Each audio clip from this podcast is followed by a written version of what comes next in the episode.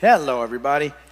Welcome once again to Vineyard Community Church. As we continue on in the series we're doing on the church, we're 10 weeks in, and uh, I think the church is a great subject, so we, we still have a little ways to go. We're going to we're going to be talking about fellowship this week and next week, and then actually for a few weekends we'll be talking about Christmas because that seems appropriate. And then we'll come back and we'll talk about being a people of mission as we wind down our series on the church. And uh, I'm excited about the future too. I think I have a great series coming up on uh, um, just with some direction from the Lord. So yeah, I think it's going to be really good. I'm excited about that too. So that's always good to be we're headed. Um, this is the Advent. We have Christmas everything, and uh, it looks good on the video, doesn't it? Yeah. I want an impressive background like that every weekend. That's awesome. So, um, anyway, we're talking about the church, and uh, we'll continue to do that. I do want to say briefly now, I've already said it nine times, but 10 times going in. Remember, whenever you read about the church in the New Testament, it's about people either the people of God from the time of Jesus till now, or, um, well, the time of Jesus' earthly ministry till now. Jesus has always been, so let's just correct that. Or it's talking about a group of believers in a specific place. It's always about people. And so when we talk about the church, we're talking about people. We're talking about you. You are the church. You're the church now, corporately gathered. When you leave here, you're still the church. 24 7, you're the church. I want that to sort of settle on you, change your mindset perhaps um, and get away from the idea that church is an event, that's something that we go and do. You're always the church. We do gather corporately, that's an event, but, but you're still the church, even when you're not here. The church, uh, when you're not here inside this facility, the church has just left the building, and you're to be the church wherever you go. So I, I want that to resonate with you that the church is about people, it's about you, you're the church. Because it's about people, it's also about relationships. And we've been talking about particular relationships in this series our relationship with God, our relationship with the people of God, and our relationship with the future people of God. That this, uh, all these are impacted in the context of the church. I believe in four dynamic areas that we have been reading about as we study the early church in the book of Acts, and that these four areas are the area of worship. We're to be a worshiping community. Discipleship, we're to be a discipling community. Fellowship, it's a big part of what we do. And ultimately, mission. And, and so we're, we're digging into each one of those areas. We're looking at some scripture, and we're talking about what that means to us as the church. So, right now, we've started talking about fellowship. And um, I, I, said to you from, from the, uh, a couple of weeks ago as we started the talk that one of the best ways we can learn, I believe, about fellowship is to study the one another phrases in the New Testament, and that there's quite a few of those, and that the bulk of them can be divided into three areas um, unity, love, and humility. Last week we talked about the importance of unity in the body of Christ. Um, today I want to talk about love, and next week we'll talk about humility. And that those three things, they all sort of very dependent on one another. You'll, you'll never have unity without love and humility. You, you won't love people well without humility. Um, without humility, uh, you know, without, without love, you, it's hard to be humble. It's, all those things really work together uh, in the importance in the importance of this idea. We all, you know, in Christian fellowship then is is believers in Christ coming together in unity, love, and humility to mutually support and encourage one another. Uh, and so we've been looking, as I said, at a lot of one another verses, and we'll look at some more today, and we'll talk about loving one another. Uh, that was the intro, transition into the whole thing with a bad joke or two. I actually got two bad jokes in the email this week. So it saved me some work because usually it's a lot of research finding a bad joke. But the blessing was I got two appropriately bad jokes, and they showed up right in my email from two different people, and I couldn't decide which was worse, so I thought I'd let you. The first one is a note to algebra. Dear algebra, please stop asking us to find your ex. We don't know where she is, and she isn't coming back, and we don't know why either. Not bad. Do you know what the problem was in the Garden of Eden? It wasn't the apple on the tree, it was the pear on the ground.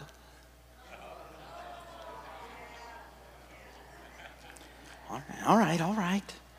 Hey, they emailed these to me. Don't shoot the messenger. Scripture reading here on purpose John 15, verses 12 through 17. My command is this love each other as I have loved you. Greater love has no one than this, that he laid down his life for his friends. You are my friends if you do what I command. I no longer call you servants, because a servant does not know his master's business. Instead, I've called you friends. For everything that I learned from my Father, I have made known to you. You did not choose me, but I chose you and appointed you to go and bear fruit, fruit that will last. Then the Father will give you whatever you ask in my name. This is my command love each other. And blessed be the word of the Lord. So I want to talk uh, today about this idea of love in the body of Christ, love in the church, loving one another um, as believers, as followers, and how important that is in the process. And there's a fascinating one another verse that talks about this. There's quite a few that talk about love. Um, and they're sort of all over the place. But I like this one in particular. And this first point in your notes is this Be devoted to one another in brotherly love. Point number one be devoted to one another in brotherly love. That's from Romans 12:10 which says just that, be devoted to one another in brotherly love. Now it's a fascinating verse because of um, the words that are in there that, that are translated for us. Um, the word devoted is a neat word, and, um, and then that last word, brotherly love, is also a very fascinating word. Now, the idea of um, devoted, um, this is a neat word. It's, it's philostorgos and, uh, in the Greek. It only occurs once in the New Testament, right here. It's the only time it happens in the New Testament. And, and it's, um, it's that word storge that's very important. It's a part of that word, it's a root part of that word. Because um, storge is one of the types of love that um, the, the Greeks defined in their language that when we see those words, um, we only have that one word love for it. But, but the, um, the, some of the ancient, more ancient languages had better descriptions in their, in their words for these ideas. And the way the Bible was written there the, and, and understood in the Greek, um, this word would have a specific meaning, this storge, this philo storge. And uh, it means a tender affection, or um, in the King James, it's, it's translated pretty well a kindly affection. I like that. It's a kindly affection that starts with. So the verse starts with that we're to have a kindly affection for one another. There's that other word, that allelon that we talked about, and what that means. In brotherly love. Um, brotherly love, most of you know the word when I tell it to you, it's Philadelphia, because it's the city of brotherly love. That's why it's, it's Philia, Adelphia. And it means um, brotherly love, which is a, um, a, a, friendship love, a, a, a sort of a family love um, these, these love words, uh, there's, they're, they're fascinating words. C.S. Lewis wrote a great book. If you ever get a chance to read, I, I love C.S. Lewis. And the book is called The Four Loves. And uh, it's, a, it's a great read. And um, he defines the four loves for us um, agape, which is what we see often, uh, and, and it's sort of the godlike, self giving love even towards enemies. This is the love that comes from the fruit of the Spirit that we read about. This is an agape love, it's God given um, and it's, it's, it's beyond what we can comprehend as, as, we move into it. It's the love that he has for us.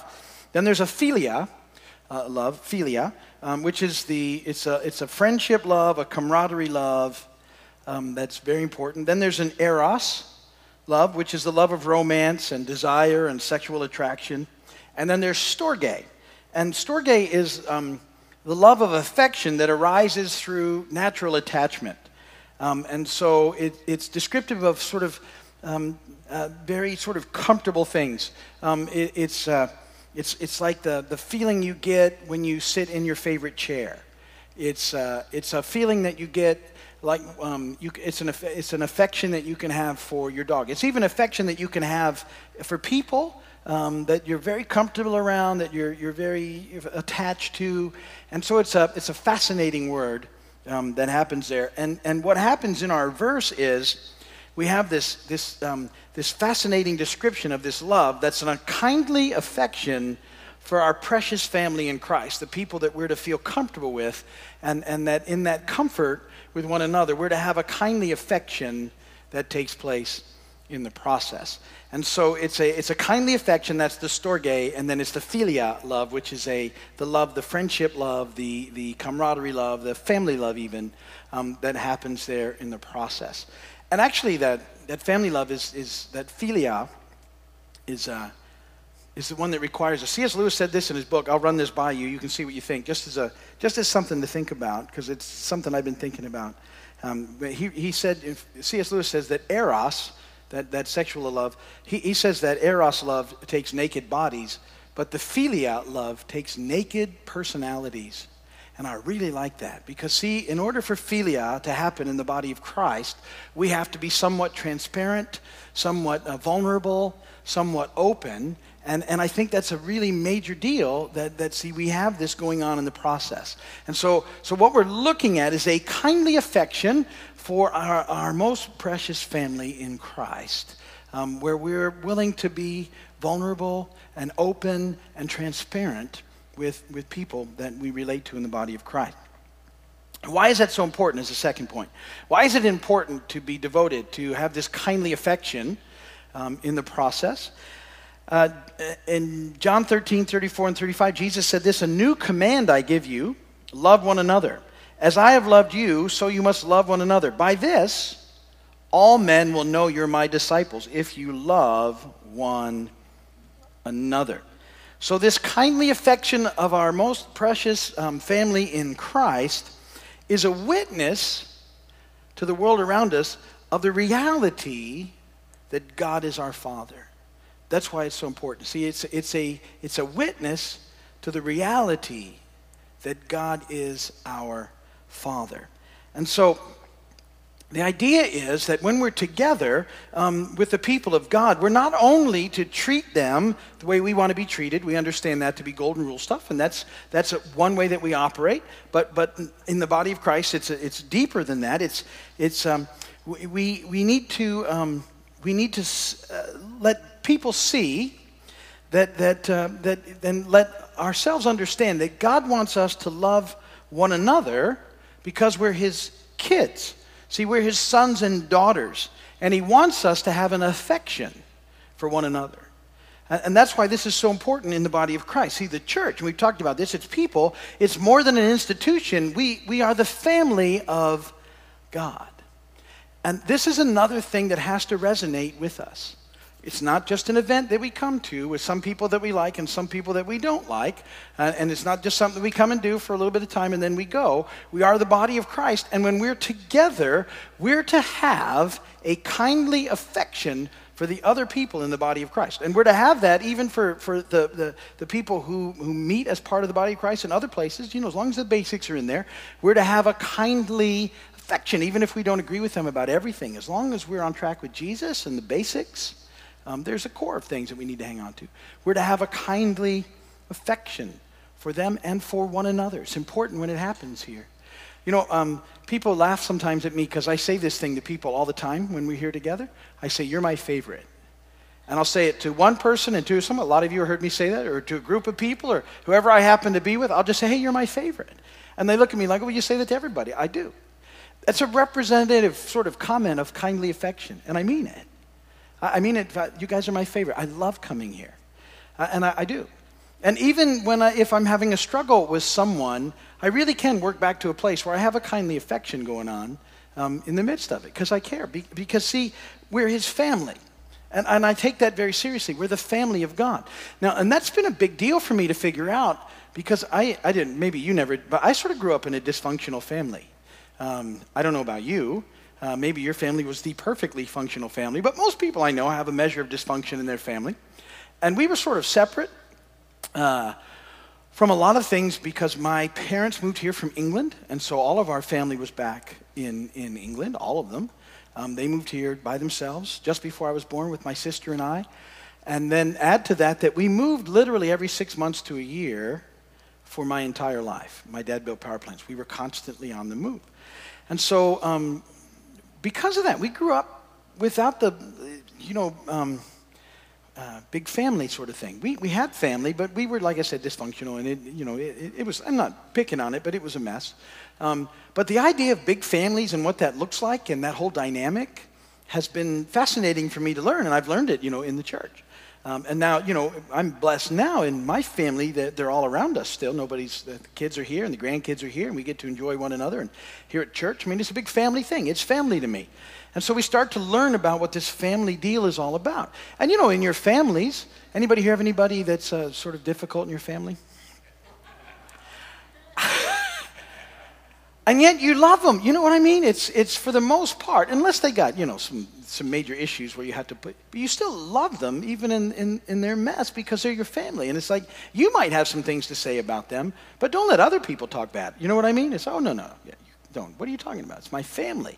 See, there's something that goes beyond um, just sort of a normal thing that, that happens in family, and the church is a family with God as our Father.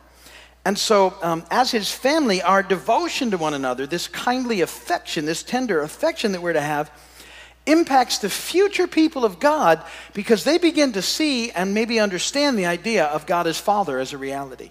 And we drop that term out all the time our, God is our Father. But do we understand what that means? That makes us his kids, and we become family.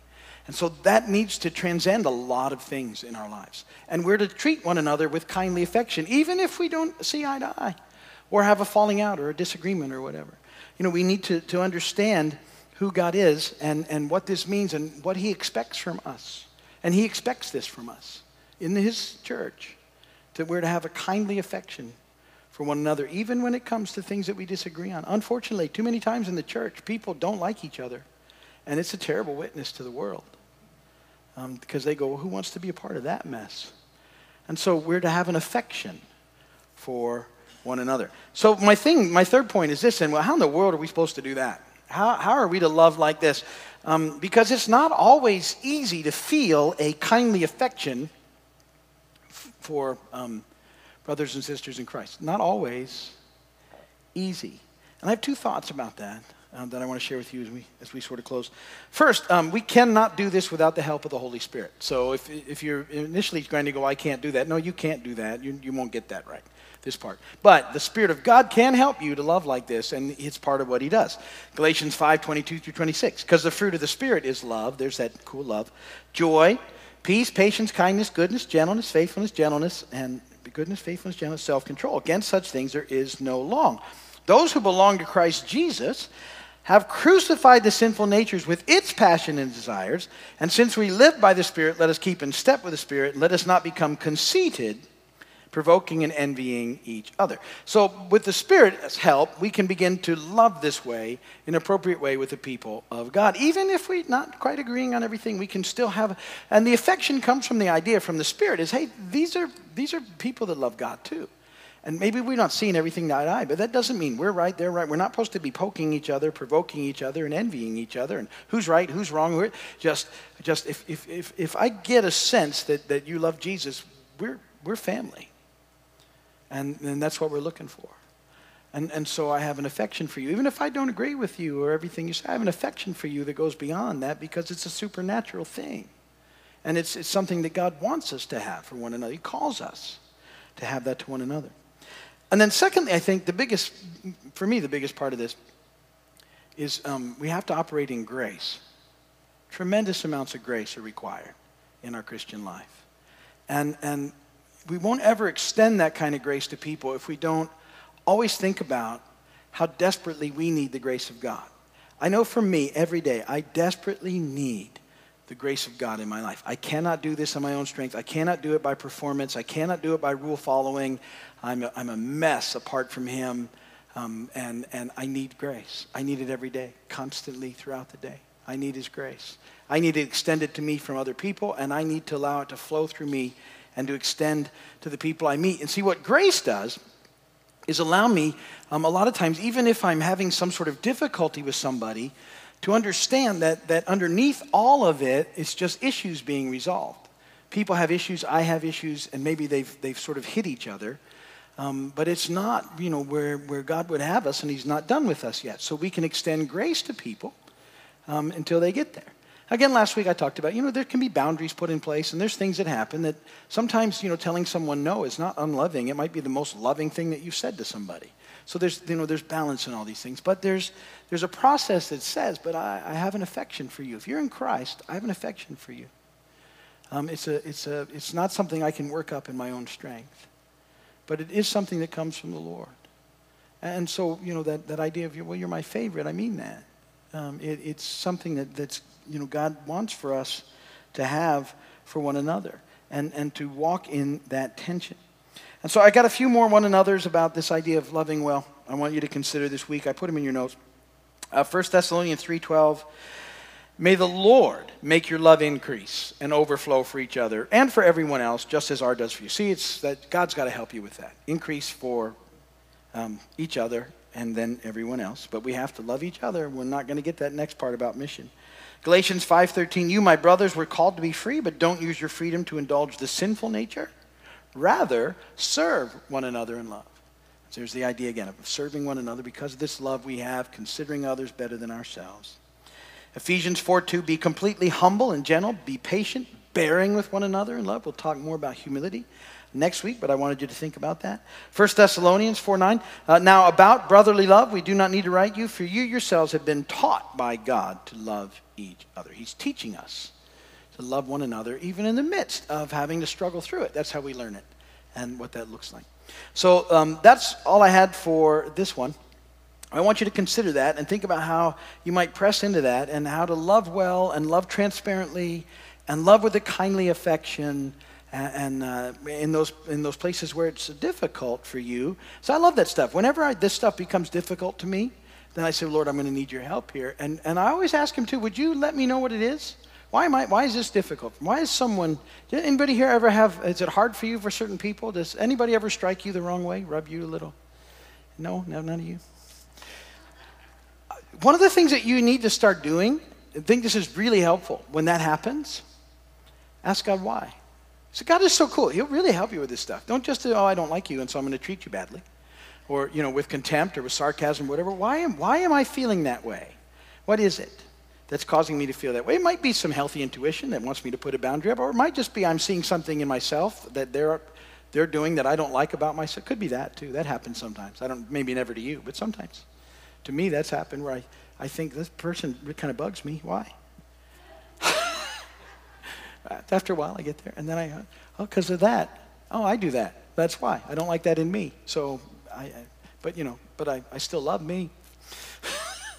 so I have to work that out. Anyway, think about that, um, and, and uh, it's very important in the body of Christ for this thing to happen. Unity, love, humility. We'll talk about humility next week, and I'm looking forward to that. And then we'll spend a couple of weeks talking about Christmas, and um, then we'll, we'll move into being a, a church with mission.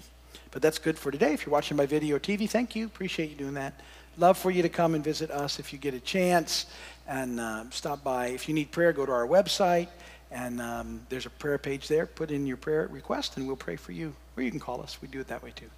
And uh, we look forward to seeing you soon.